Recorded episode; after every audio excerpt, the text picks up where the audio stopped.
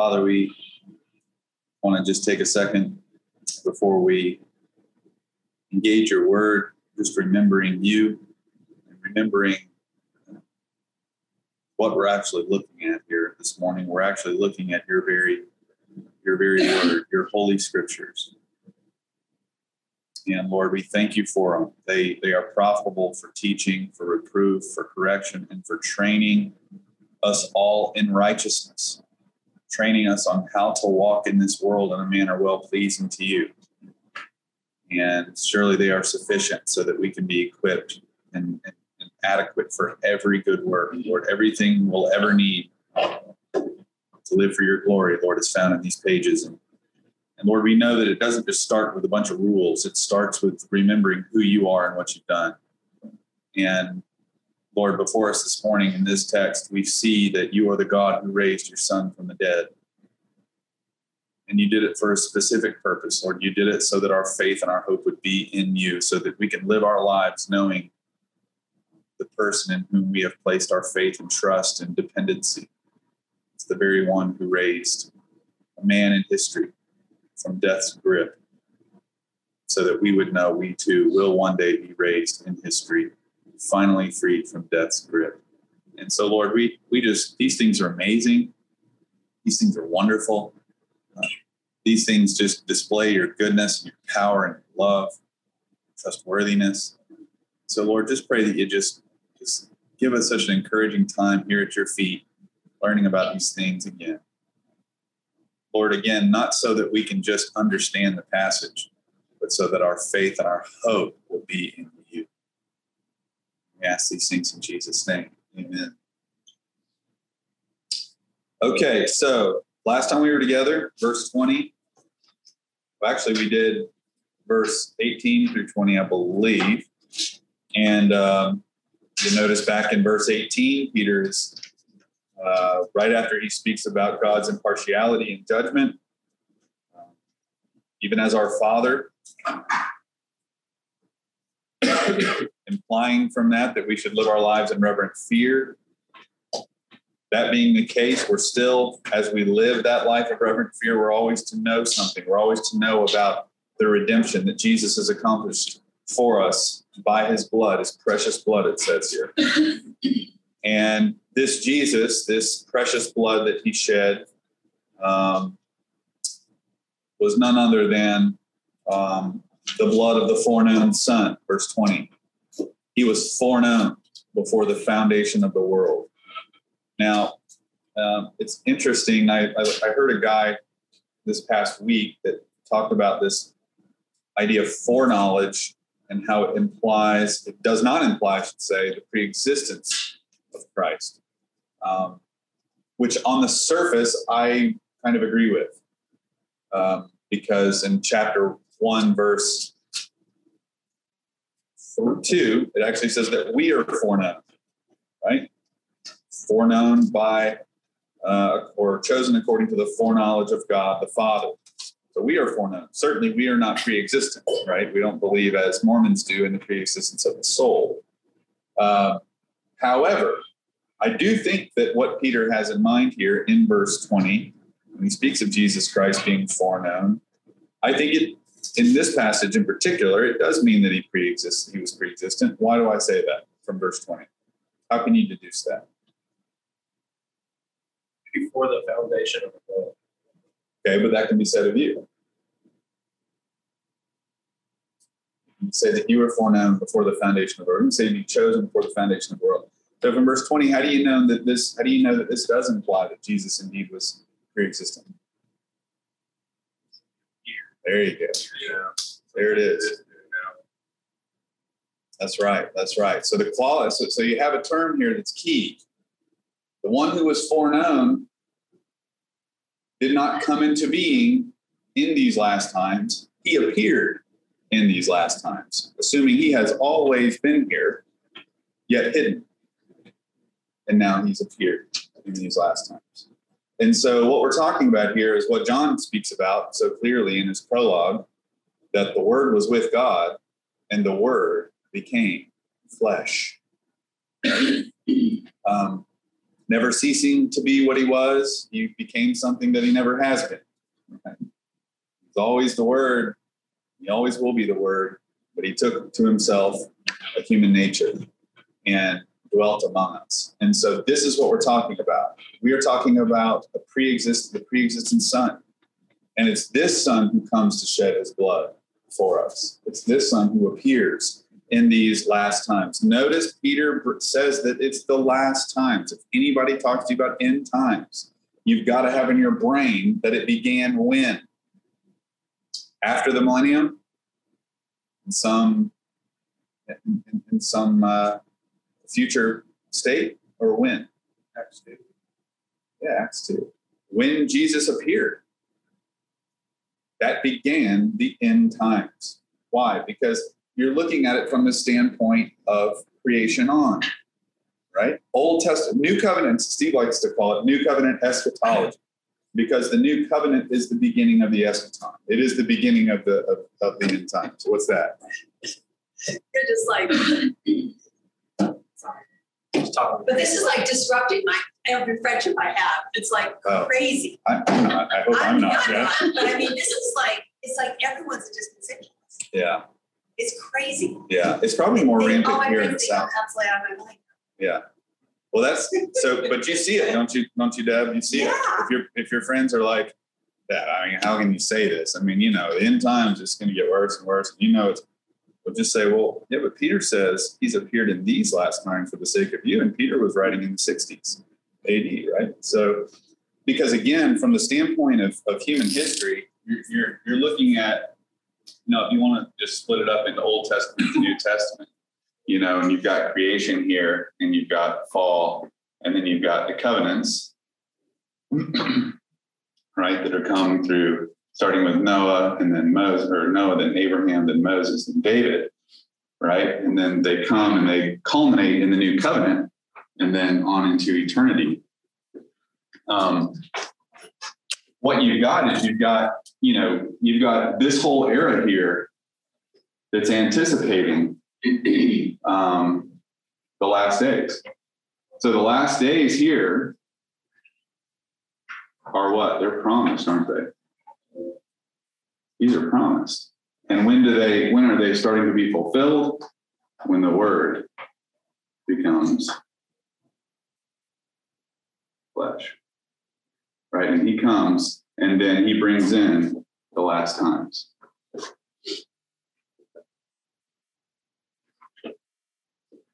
So that's what's going on. It's new covenant.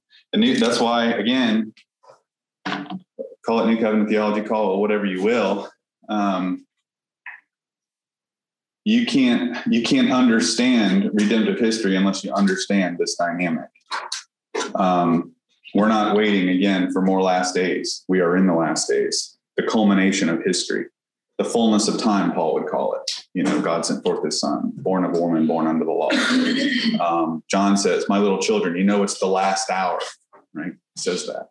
Acts chapter two. In these last days, God will pour forth His Spirit, and your sons and your daughters shall prophesy. Uh, Hebrews chapter one. In various times and portions, God spoke to us through the prophets. In these last days, He has spoken to us in Huio, in His Son. Right? So again, we are in the eschaton, the final, the final era, before God wraps it all up. Just pulled a mini Steve over there off the chart. Oh yeah, I did, didn't I? Mine's a little bit. Mine's even less wordy. His, his is already not wordy at all. Mine's mine's abbreviated. But anyway, you get the point. Um, but Peter sees himself there, and again, that's back when we were in chapter one, verse ten through twelve, when he was talking about the prophets who who were sort of looking into these things they were prophesying, seeking to know what person or time the Spirit of Christ within them was indicating, looking for the sufferings of Christ and the glories to follow.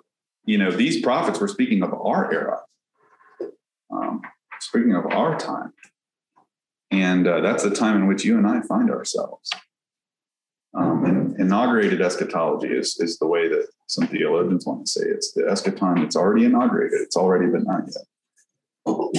So, okay, but that was that was last week, and I didn't get the chance to go into a lot of that, but I just wanted to touch on it again and just always to remember these these precious words here um, that he has appeared in these last times for the sake of you. It doesn't get a whole lot much more rich than that.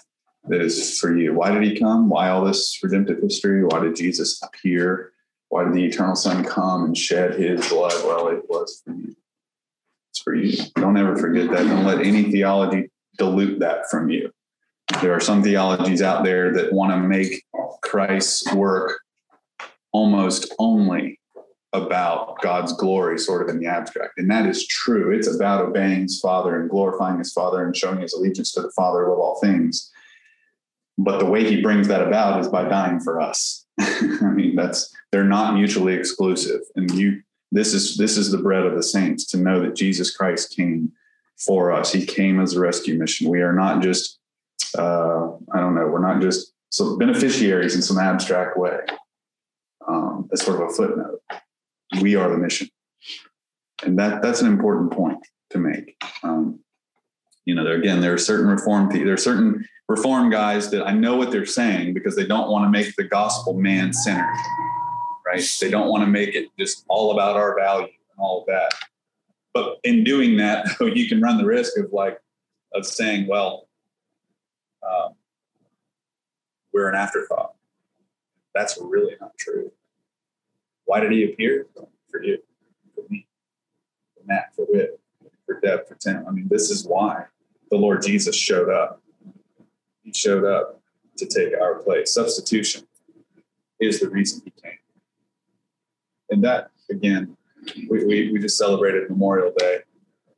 And it's hard to look at pictures of, of, of you know, Normandy or any of these other any of these other wars that that have benefited our nation so much for freedom and for peace. And uh, it's sobering, isn't it? But it's nothing compared to what the Lord Jesus has done. It's nothing compared to what he actually did. You are standing on the shoulders of, of, of the Son, of God. We have to, of course, we don't hang our heads in guilt because of that. We, we lift our heads in joy and confidence, but we do, we do sort of live in awe, don't we? Because of because of what he's done. Forgiveness should bring awe. Okay. So he's coming these last times for the sake of you, now to our text this morning, who through him are believers in God, raised him from the dead and gave him glory, so that your faith and hope God. So he's still he's still got Christ on his mind. And it's through him, that is through Christ, he says, that we are believers in God. That's an interesting way to put it. Um, I'm more acquainted with Paul, who says, you know, you believe in Jesus and therefore, you know, you're right with God or justified by faith in Jesus Christ. And I'm used to that, but I'm not used to him saying that through Jesus you become believers in God. That's a little different. Um, so, what does this mean? What in what sense are we believers in God through Him? Um, yeah, I mean, you, you, look at Acts chapter four. Through faith in His name, this healing has happened.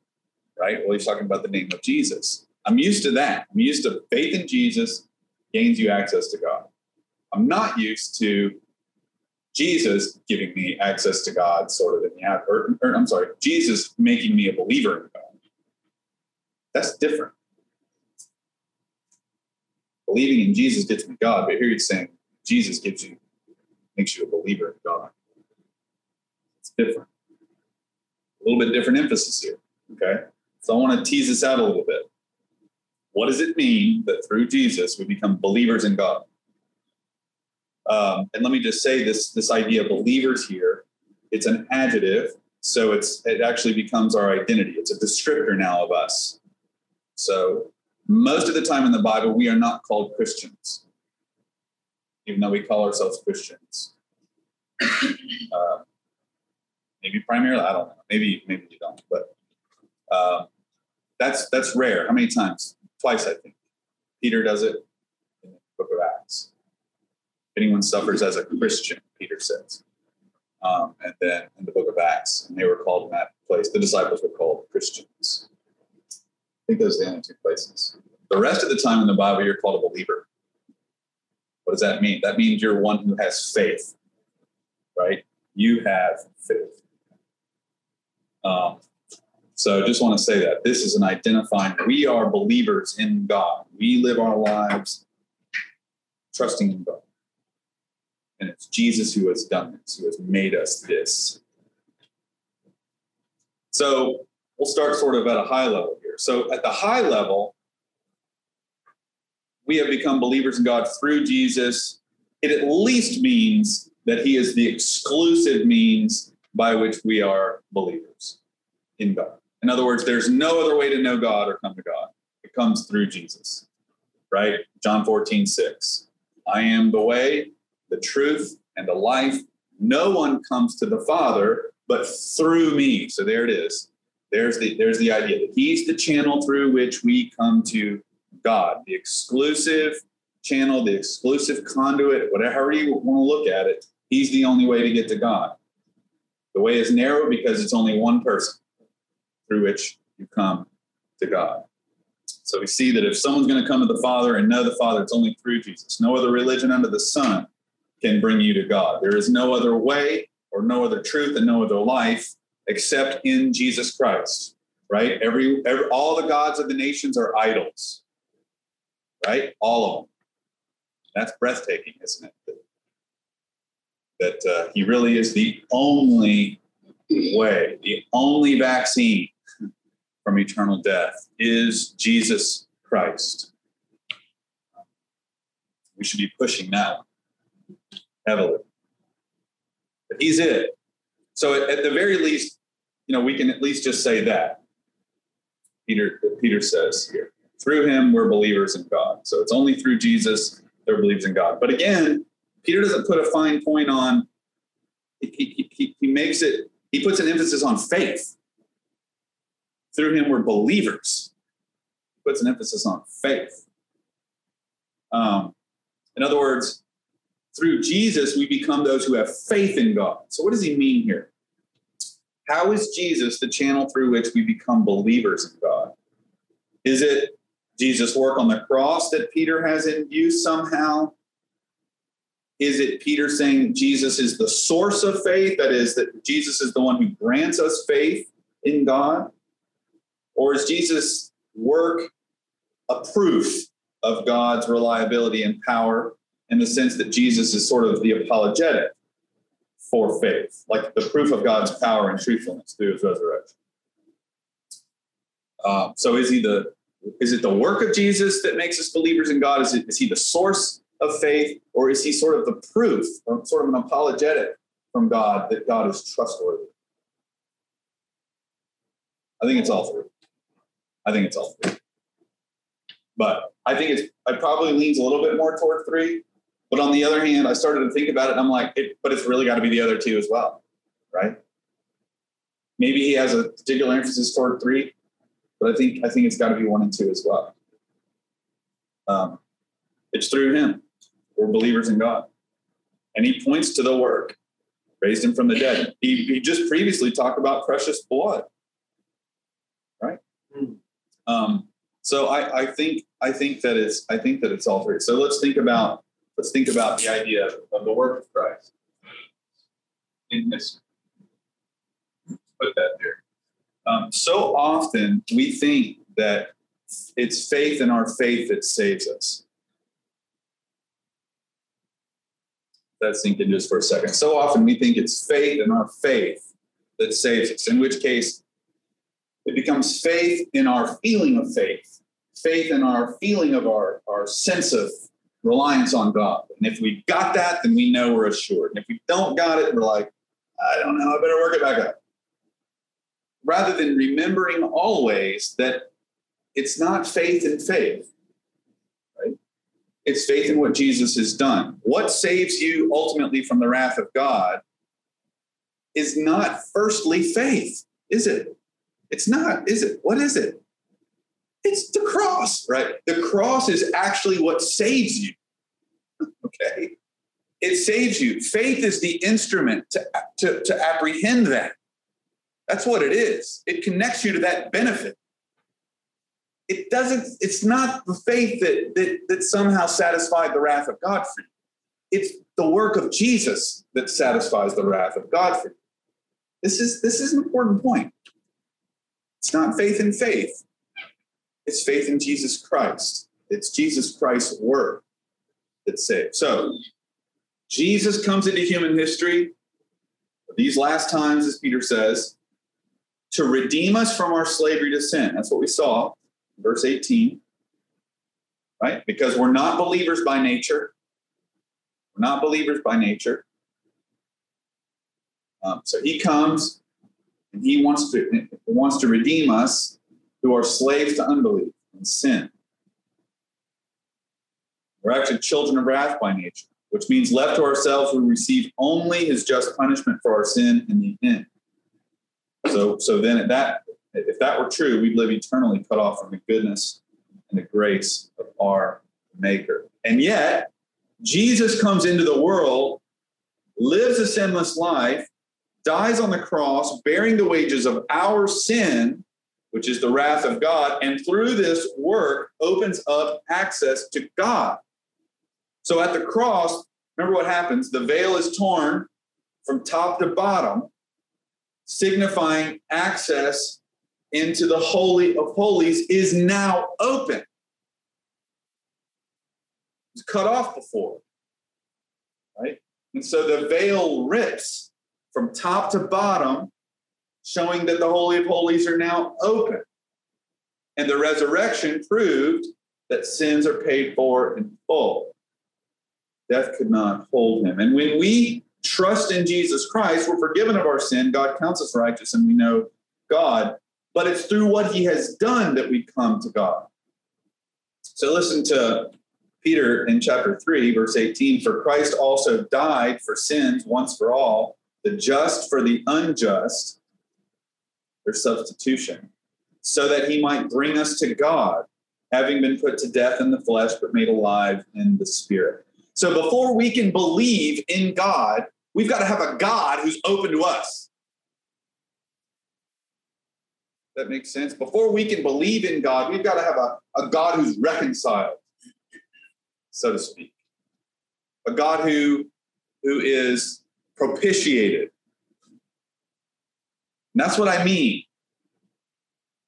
And the question would be, well, what about Old Testament believers? Where the well, the cross was retroactive there. We, we know that in Romans chapter three and Hebrews chapter nine.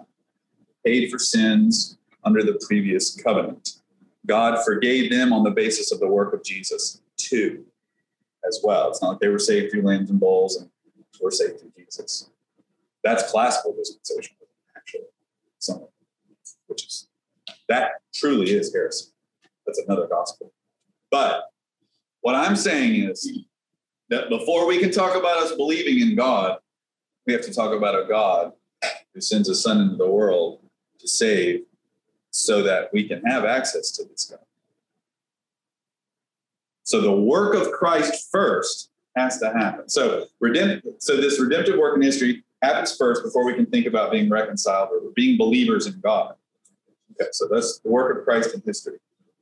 But how do we go from children of wrath by nature to believing and trusting in the Son and his work when he's the one we hated before? Right? So, so work this work, Lord Jesus, and he does it. Now what? Well, he's still at work. So we could still put this under here, but I'm going to make a different category. We're going to say that now he's the source of our faith. So again, remember, we're talking about how does, G, how, how does Jesus make us believers in God? Well, well, first off, he opens access to God. Second of all, he's the one who grants us the faith. Okay? How do we go from hating him to loving him? Well, Jesus is the source. Think it through here. Peter, Peter says that we are believers in God through Jesus. So, what is faith? Faith is the God given perception to see God as a capable and willing Savior and one on whom we must rely and commit to.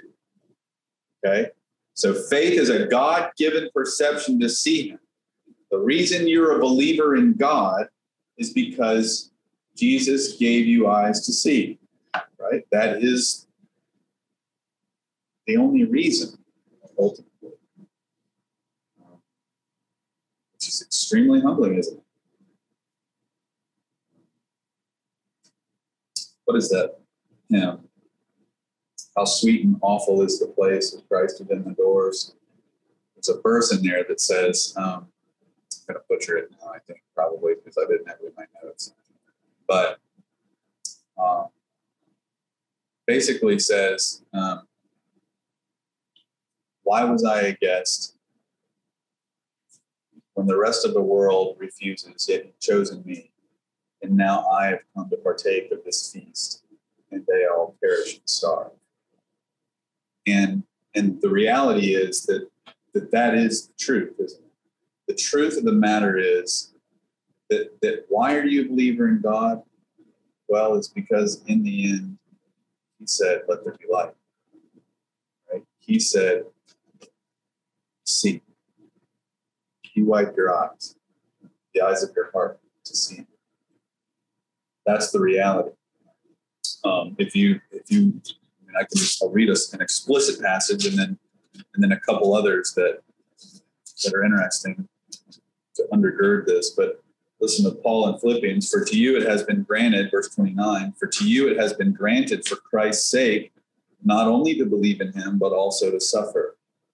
So for to you it has been granted for Christ's sake, not only to believe in Him but also to suffer. So the faith here, the belief, is a grant. It's a gift. Faith is a gift. We have it.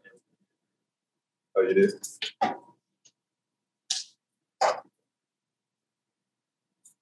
Oh yeah, yeah. It's worth. This is worth uh, reading. Have you guys ever heard this? I know some of the, some of y'all have before. How sweet and awful is the place of Christ within the, the doors. That was something. Well, listen to this. My top three of my favorite hymns. How sweet and awesome is the place with Christ within the doors, while everlasting love displays the choicest of her stores. While all our hearts and all our songs join to admire the feast, each of us cries with thankful tongue, Lord, why was I a guest? Why was I made to hear your voice and enter while there's room when thousands make a wretched choice and rather starve than come? Twas the same love that spread the feast that sweetly drew us in, else we had still refused to taste and perished in our sin. That's what we're talking about. He knew himself very well. Why am I not out there starving, drinking at the broken fountains of the world? Is it because, well, when he was calling, I just had the wisdom to come? Is that what it is? No, that's not what it is. What it is, is however it looked like in your life. One day you just know you really needed Jesus and you knew that he was willing to help you. It really almost is that simple. And what is that? That's a miracle. That's a miracle. And then he showed you his glory and his goodness and his power and his love, willingness to save you.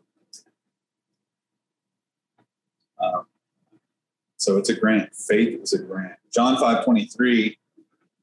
Because remember too, Jesus said he's going to build his church. Now he built his church through his work, but he's going to he's going to bring the church in, right? He's going to bring the church in, and how does he do it? Well, he tells us, he gives us a glimpse. He says it lots of different ways, but here's one the way he says it. Verse five, John 5, 23. Truly, truly, the time is coming, and now is, when the dead will hear the voice of the Son of God, and those who hear will live. The time is coming. So you might think, well, that's just the day of judgment. But he says, and now is. And now is.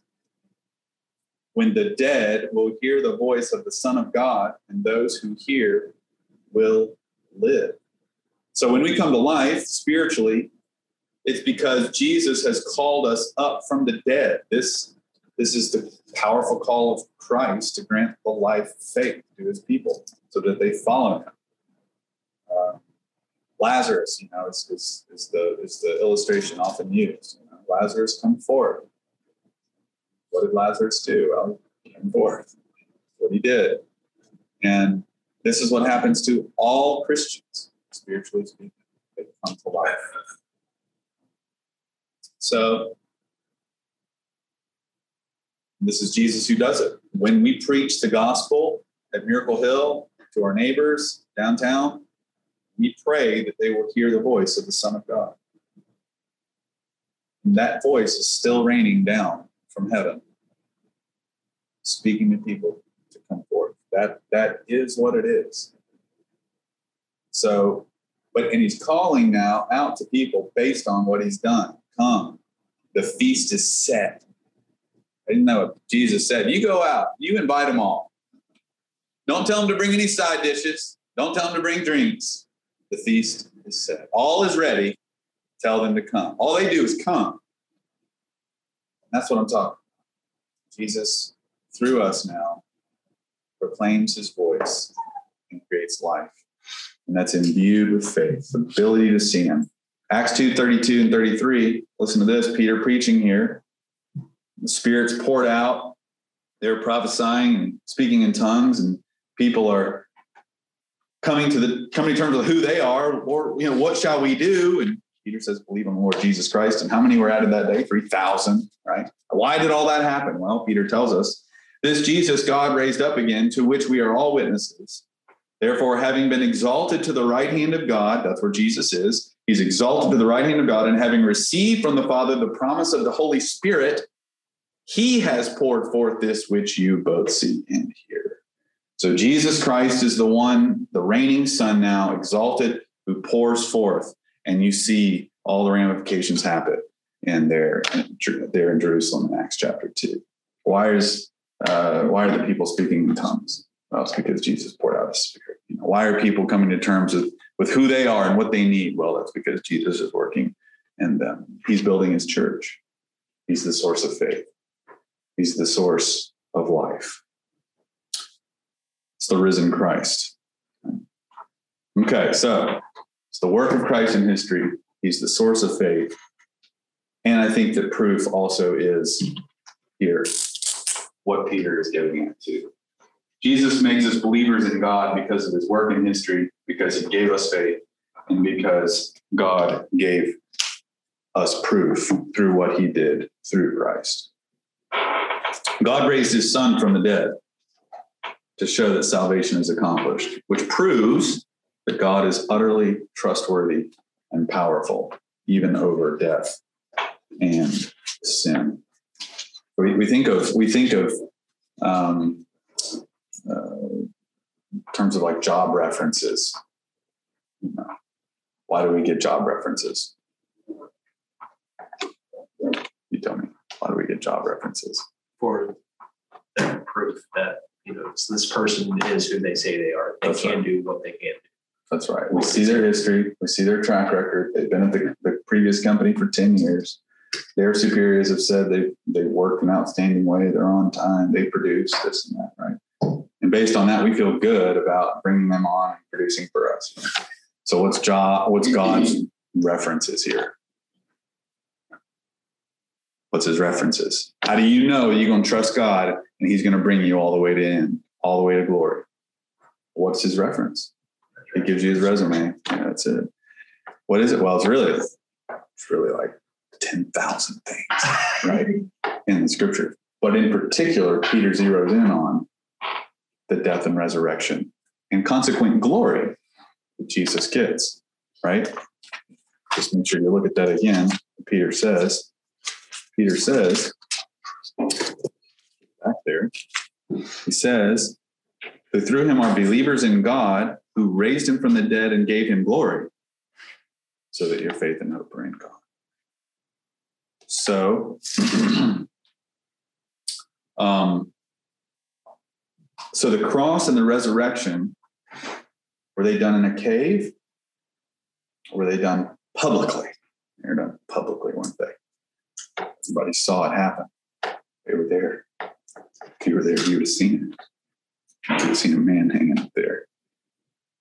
And um, you would have seen him die. You would have seen him hang his head. And you would have seen blood dripping off that wood. You would have seen all that. And you would have seen his disciples hanging their heads, you know, in, in just sadness and shock. Um, and yet, Sunday morning, if you are Mary, and you were looking at things through her eyes, expecting to see the man that was wrapped in there in cloths, and you don't see anything but those cloths folded up and put over to the side. Well, that's I mean, that's something's happened. It's not like it was disheveled and thrown on the floor like somebody came and stole them or something like that. No, they were put to the side like there was some intentionality going on. And then what happens? Well, after they see an empty tomb, it starts to show himself to others, doesn't it? It's all about being going public. All this public. And then and then he doesn't just go straight to heaven, does he? Leave a little note. He shows up to 500 people or more. Why does he do all this? He does it so that your faith and hope are in God. That's why he does it. He, he dies publicly. He, he, he rises publicly, so to speak, or appears publicly for a matter of 40 days so that you know that God really did this in history. You know, it's not speculative here. This is based on eyewitness testimony. How many times is the word witness used in the book of Acts? I should have looked it up, but dozens, dozens, dozens of times. Witnesses. We are witnesses. We are witnesses. We are witnesses. I saw him dead. I've seen him alive. We are witnesses. We are witnesses. That, that's what we're talking about. So why should we believe in God? What's his reference? Well, he raised his son from the dead.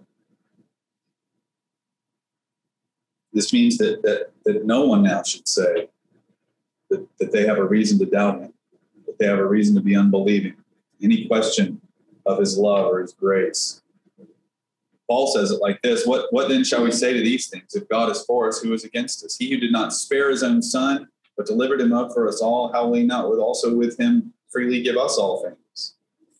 So, so when we look at the cross and the resurrection, we see that God is, is lavish in his love for us, and this gives us assurance and confidence every day. Giving his son was the hardest thing for him to do. Paul says here, if he did that, how much more will he give us all things? Peace for today, strength for today, financially provide for you if, if, if you need it. These are small, small things. Work out relationships between you and your family, brethren in the church. He'll give you all that.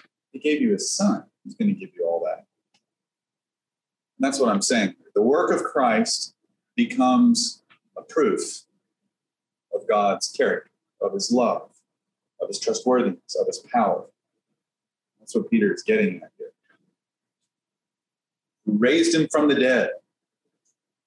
So who here is the one who said who is said to raise Jesus from the dead? God.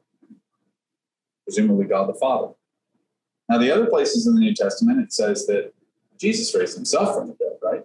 No one takes my life from me, but I lay it down, and if I lay it down, I can take it up again. So there's this reality that Jesus wants us all to know that he's not really a victim ultimately. Um, he let himself be led away. But also, other places says the Spirit raised him from the dead. But if the Spirit of him who raised Jesus from the dead dwells in you, he who raised Christ Jesus from the dead will also give life to your mortal bodies through his Spirit who dwells in you. So there's this reality, as far as the Spirit goes, of glorification, right? The body of Jesus is a spiritual body. It's a body that won't die anymore. It's a body that's immortal, imperishable.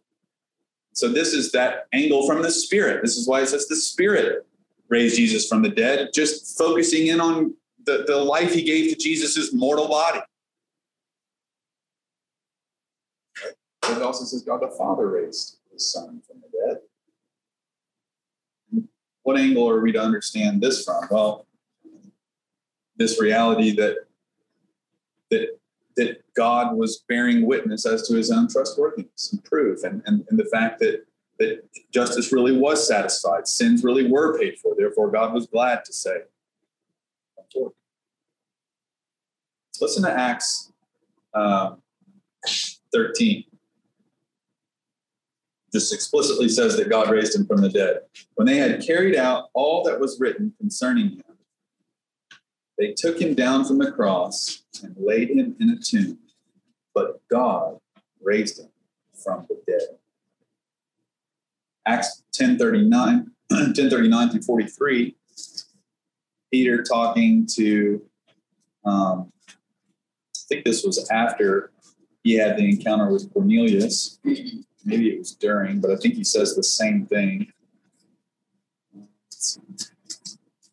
I can't recall. Let me just look back at it here. Acts 10 39.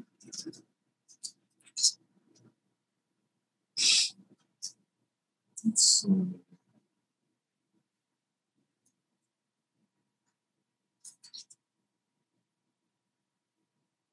Yeah. Okay. So this this is uh,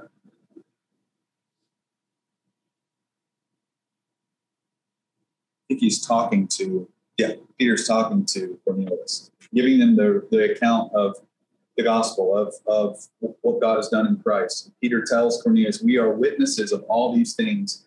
that God did both in the land of the Jews and in Jerusalem. They also put him to death by hanging him on a cross. God raised him up the third day and granted that he become visible. It's interesting. Granted that he became visible. This was God. Is all part of the design. Not to all the people, but to witnesses who were chosen beforehand by God. That is to us who ate and drank with him after he arose from the dead, so that we could say, Yes, this is him.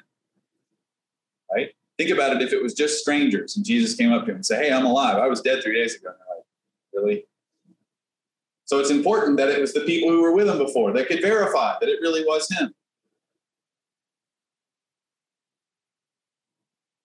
And he ordered us to preach to the people and solemnly to testify that this is the one who has been appointed by God as judge of the living and the dead.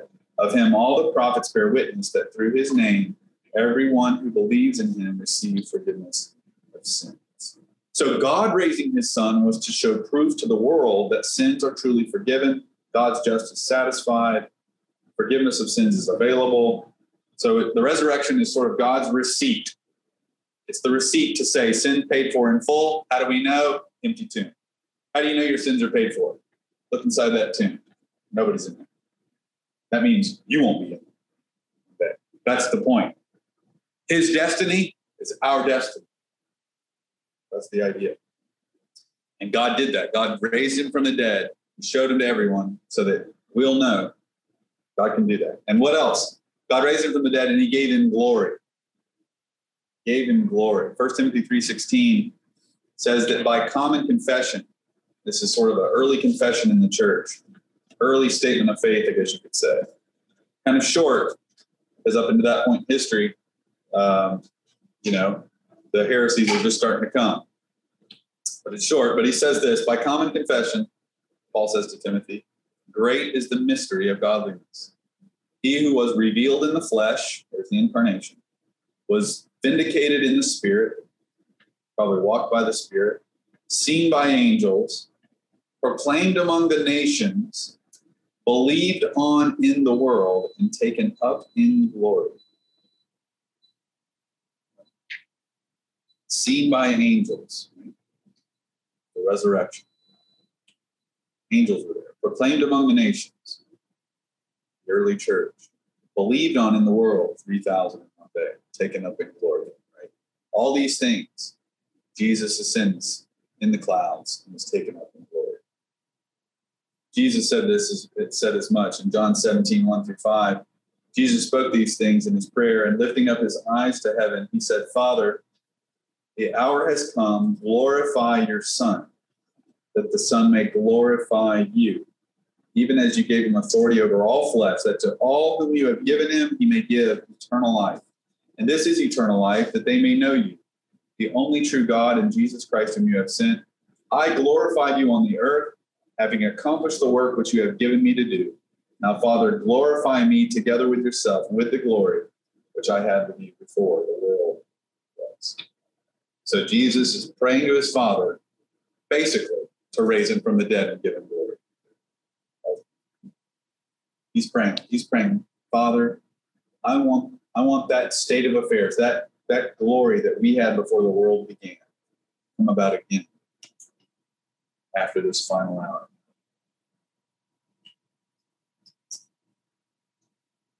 And why was Jesus taken up in glory? Why? Why, why was he raised from the dead? Why was he given glory? Peter tells us, so that your faith and hope are in God. So God raises his son from the dead, gives him glory, again for you. Right? He appeared in these last times for you. God raised him from the dead for you. See that?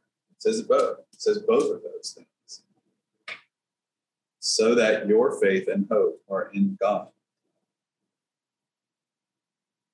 It's a purpose clause. So that the resurrection and glorification of Jesus ensures and proves our resurrection and glorification. Now, to persecuted believers, as many of the people in Peter's readership are, sort of been very encouraging. Um, what are they to do when death is facing them? What are they to do when the country is falling apart? What are they What are they to do when hard times come? They look on the cross and the resurrection. Okay. Cross and the resurrection is is, a, is an anchor for your faith. It's a it's a ballast for you. It's a ballast for you. They must remember God's power exerted in history, raising his son from the dead, who appeared before hundreds of eyewitnesses to prove this fact, and took him into glory so that they will be faithful until death, as they know God will raise them and give them glory. Jesus' destiny is our destiny. Jesus' destiny is, is God's will for our lives. Therefore, our faith and hope are in God. So, so we don't have to wonder what God will do with us after we die. And we don't have to wonder what he's able to do, what he can do. What can he do? He can bring dead people to life, give them eternal life.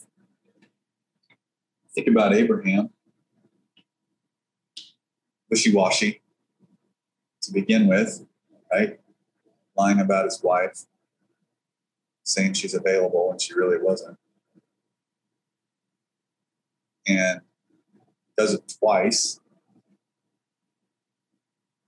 And yet, after he lives however many years, he's become more and more um, confident in God's character, more and more confident specifically in the promise of God that through his son, all the nations will be blessed. So that when God comes to him and he says, I want you to go up on that mountain and I want you to sacrifice your son, he doesn't fight him. He doesn't fight God, does he? He doesn't fight him at all. The text is real clear on that. It's it's it's it's silent. God says, Go sacrifice your son. It says that Abraham gets up early in the morning with the lad and he goes. Paul reflects back on this in Romans 4 and says his faith was strong, believing that God could raise. From the Hebrews also picks up on this. My point is, is that I mean that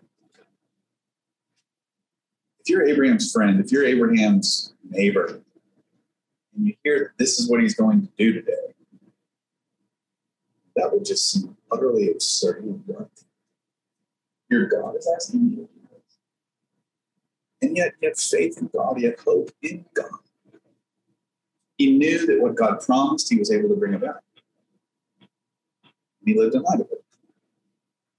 And that's what Peter's calling leadership. That's that's what he's calling us to. But what has he said? Well, he said, pray. He said, love one another. He said, proclaim the excellencies of him who called you out of darkness into the mar- into his marvelous light. He said, don't worry about your life and the things that you own. He said, do all things for the sake of the gospel. He said all these things. And, These are these are the things He's told us, and He's promised all these glorious realities. And so the question is, are we living in light of those things? Are we really, are we really living like those promises are true? Look at Abraham. He did something really crazy because he was convinced of God's word. And ultimately, what would have really been crazy is if he didn't do it. Then he would have been the fool of fools. Why? Because you're talking about a God who can't lie, who made a promise. So that's what we're talking about. When we look at the cross and the resurrection of Jesus, we see a God who defied all odds so that we live our lives knowing He's that kind of God. So that we understand that, yeah, some of the things He calls us to are very hard, humanly speaking, impossible even. Impossible. and yet all things are possible with God. This is impossible with man, Jesus says, but all things are possible with God. So we're not let off the hook, are we? We're not let off the hook. We're enabled. We're we're given promises and power to love, whatever, to discipline our children, to be diligent workers at work. All these things that he says he gives us power for, and all these things. How do we know he'll do it? Well, because he raised his son from the dead. He'll do that. So that's what Peter's after. Peter wants us to take a good look at what God has done through Christ. This becomes the proof, an apologetic for God's trustworthiness, his power, his love, his goodness. And because often, because, you know, again, a sense of our own faith comes and goes. But that historical, redemptive work, that happened outside of us. And we can live our lives based on that reality. So Jesus said, I will not leave you as orphans, I'll come to you. After a little while, the world will no longer see me, but you will see me because I live. You will live also. So again, his destiny is our destiny. If he was raised from the dead, we're going to be raised from the dead. Over and over in Hebrews, it talks about Jesus entering into the presence of God for us. So we go with it. So that's verse 21. Questions? Thoughts? Did it make sense? Is it confusing? No question. Yeah. Um, Related to what you were just saying, but how would you differentiate between faith and hope? I'm not sure there's a whole lot of difference. I think faith, um,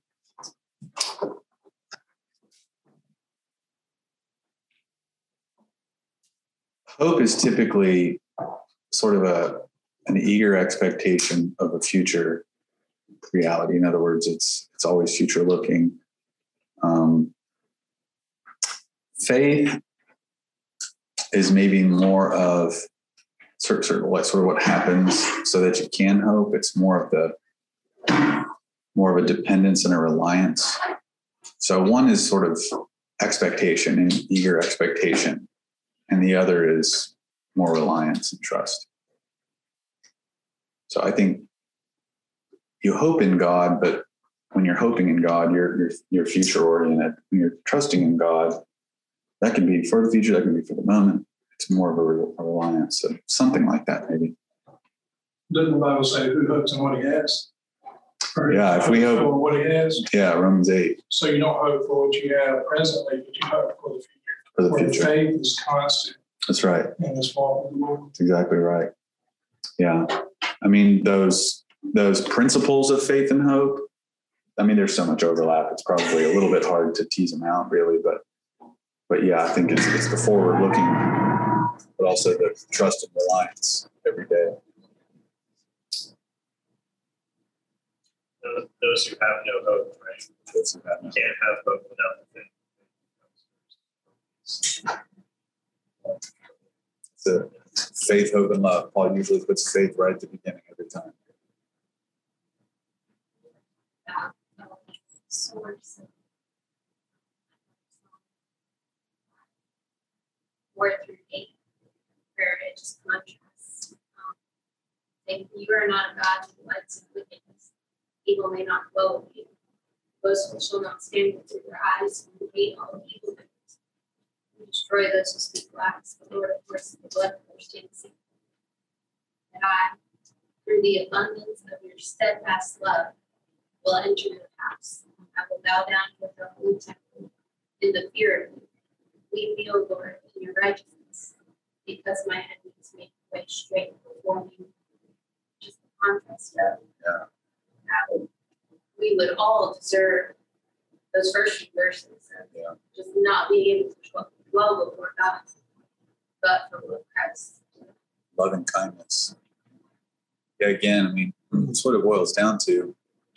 We love because he first loved us. It's just, I mean, and that's why Christians should be the most humbled people on the planet. Most confident, but the most humble people on the planet. Because of what we've been given. Yeah, I've not said it before, but there should be times in your life where you're blown away that you're created for mercy. I mean, there-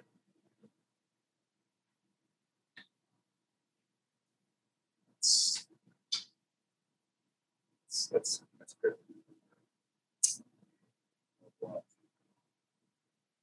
All right, well, let's pray. Father, thank you for what you've done through Christ for us. Certainly, Lord Jesus, through you, we become believers in God. What you've done, what you've given, and just the proof, your work in history, just increases our faith in God. Our Father, we praise you for what you've done in history. Lord, you could have just said things, but not just said things, but you've done things. And those things that you've done are based on what you've said. And Lord, we can trust in you. We can live our lives in light of these promises and in light of this, these redemptive acts. And oh, Lord, just help us. Lord, whenever we just become unbelieving or doubtful or, or whatever, Lord, just help us to always remember that you're the God who can raise the dead to life. Help us to remember that. And so we'd be eager to come to you and ask for help in our time. For my brethren here, pray, Lord, their faith and hope will be increased in you in light of this morning. Pray for our brother Steve as he brings your word again. Lord, pray that again that you would give him clarity, insight, love, sense of your authority. We'd all be helped.